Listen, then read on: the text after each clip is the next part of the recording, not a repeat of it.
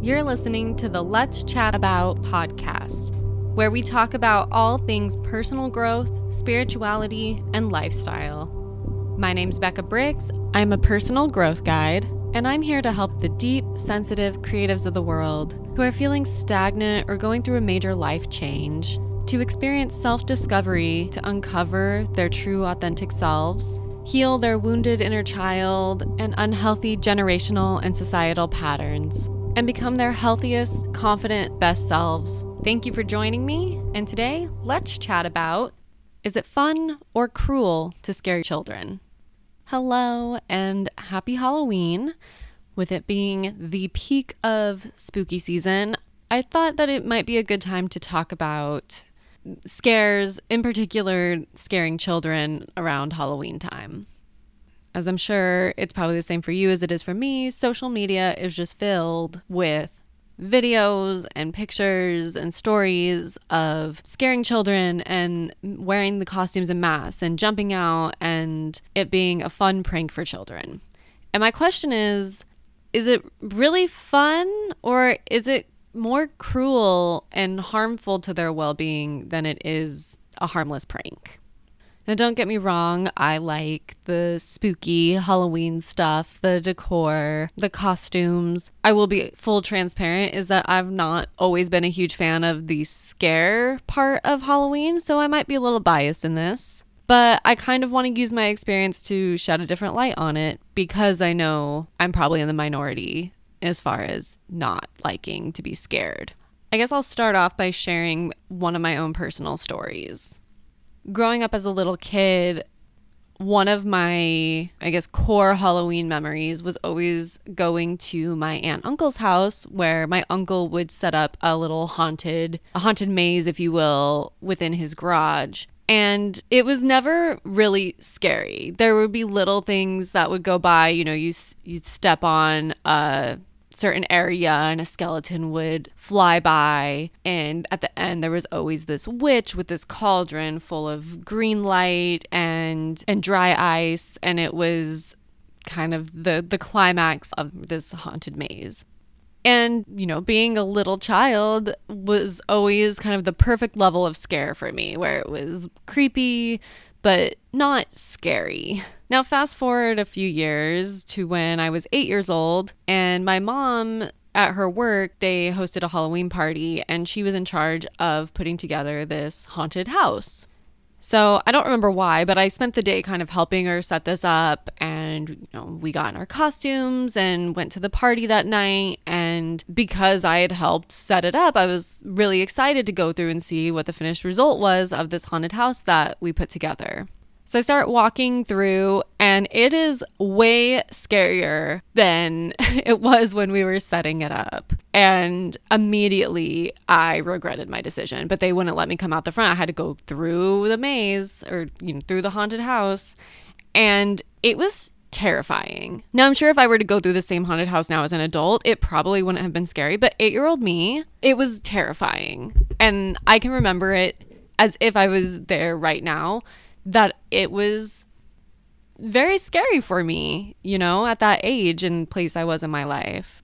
And I get about halfway through this haunted house and I just lose it. And I curl up into a ball in the middle of this maze and I'm crying and I'm screaming for my mom. And the guys that were kind of working behind the scenes at this haunted maze, haunted house, they, you know, they knew me, they knew my mom, and I think that they had kind of, you know, went a little above and beyond for it just because they knew me and wanted to kind of scare me. And so they kept saying my name and, you know, ooh, Becca. And that just made it worse. Like, I was.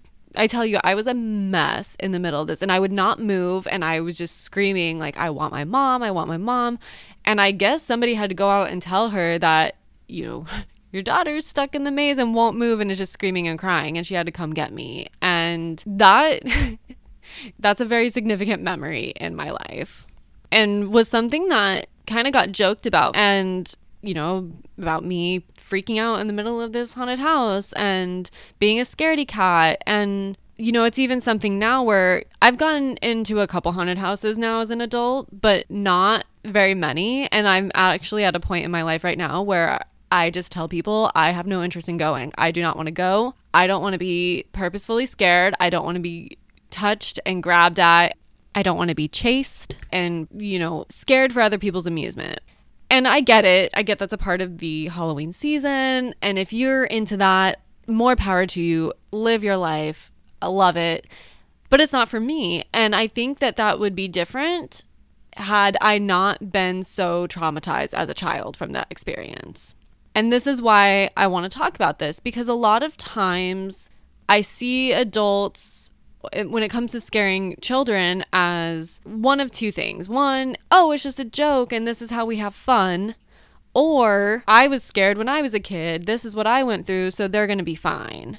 And either way, I just am not completely sold on that concept.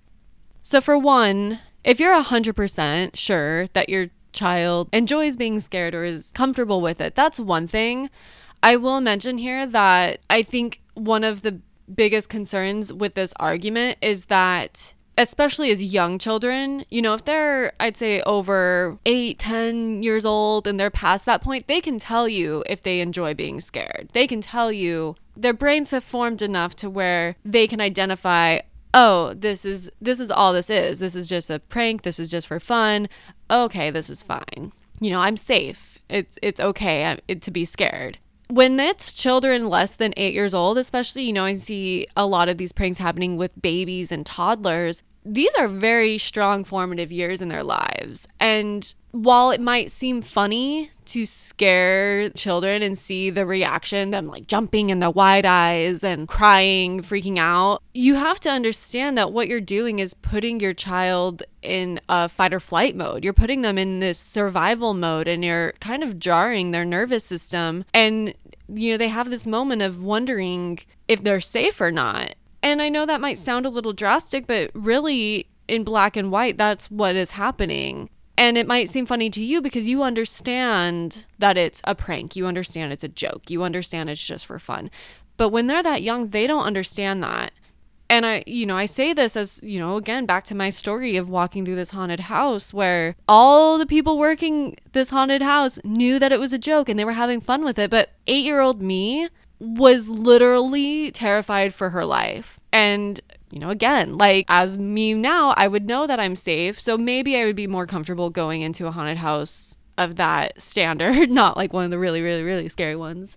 But, you know, I literally was terrified for my life and safety and thought I was going to die. And because my brain couldn't comprehend the fact that it was just a joke or just a prank or just a scare, because at, up until that point, all I had been used to was my uncle's haunted house, which wasn't nearly that scary. And so when you're, you know, again, when you're doing this to young children who are in their formative years, it's really instilling these core beliefs within them of what safety is. And I'll, I'll say now even with my own story as now as an adult is i'm very easily spooked. I am can be very jumpy I get scared a lot more easily than the average person. And that's something that I'm trying to work through now. And I'm trying to reparent myself on, on like what is safety and when to be concerned and when not to be because of moments like this where people thought it was fun to scare me. And so I kind of constantly feel on edge on what is safe and what isn't. And I know other people who are like this as well.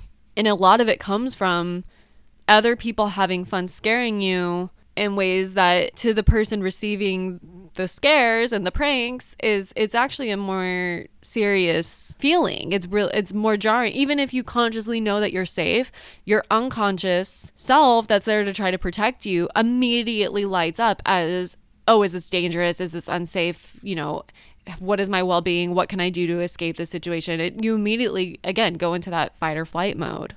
And I'm not here to tell you how you can or cannot or should or should not have fun with your children. But I'm curious if you're feeling a little called out or a little triggered or a little defensive about this of well this is how I have fun with my children, you know, don't tell me otherwise. Are there any other ways that you can have fun with them that don't involve scaring them? If that's the only way that you can have fun or bond with your children, have you tried exploring any other ways? Now, the second argument that I hear a lot about you know, why I went through this when I was a child. You know, my parents scared me. This is what Halloween was like when I was a kid. You know, that the typical you're overreacting and being sensitive argument. And for that, I just want to remind everyone that everybody is different and certain people are more sensitive to things than others, and that's okay. Why is this a reason to continue traumatizing somebody? If you know that it's probably hurting them, why would you continue to do it? And again, this might be different. Maybe you know, you know, maybe your child's old enough to tell you that they're fine with it. And that's fine, but w- I just don't understand the idea of why you would want to put your child through that fight or flight mode for your own entertainment. And why the expectation is that they just need to be okay with it because it's what you went through. Because you're two different people who are going to process things completely differently.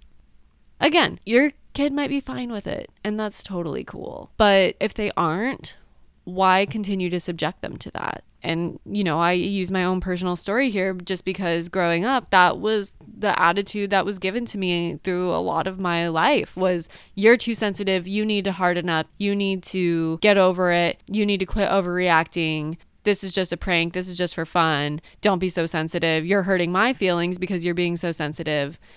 And at the end of the day, it's now I've learned no, I'm not being too sensitive. This is something that really affects me and I don't like it, and that should be respected.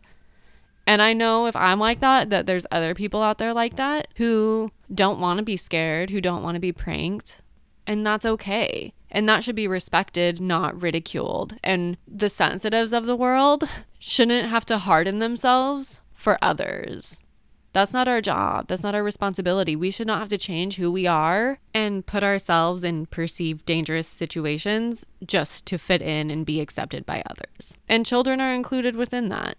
And this attitude of, you know, well, I went through it, so you have to, I think it's important to note too that that attitude trickles down. And that's something that I know has been coming up a lot in our world right now, but it's just not a, a healthy attitude to pass down. Uh, another little story here is uh, few years ago, I was working as a kindergarten after school teacher, and um, I live in Los Angeles right now. And so a lot of the parents of the kids that we had in our class would work within the entertainment industry, you know, more particularly the film industry. And I remember having this student who her dad was a producer, and so he would constantly watching movies and screeners and you know, she would watch movies and screeners and he allowed her to watch horror movies. But she came in around Halloween time and she never said the title of the movie, but she was describing different scenes from the movie The Sixth Sense. Mind you, there are five and six year olds in this class. And so you know, she's describing these scenes in detail to the other kids.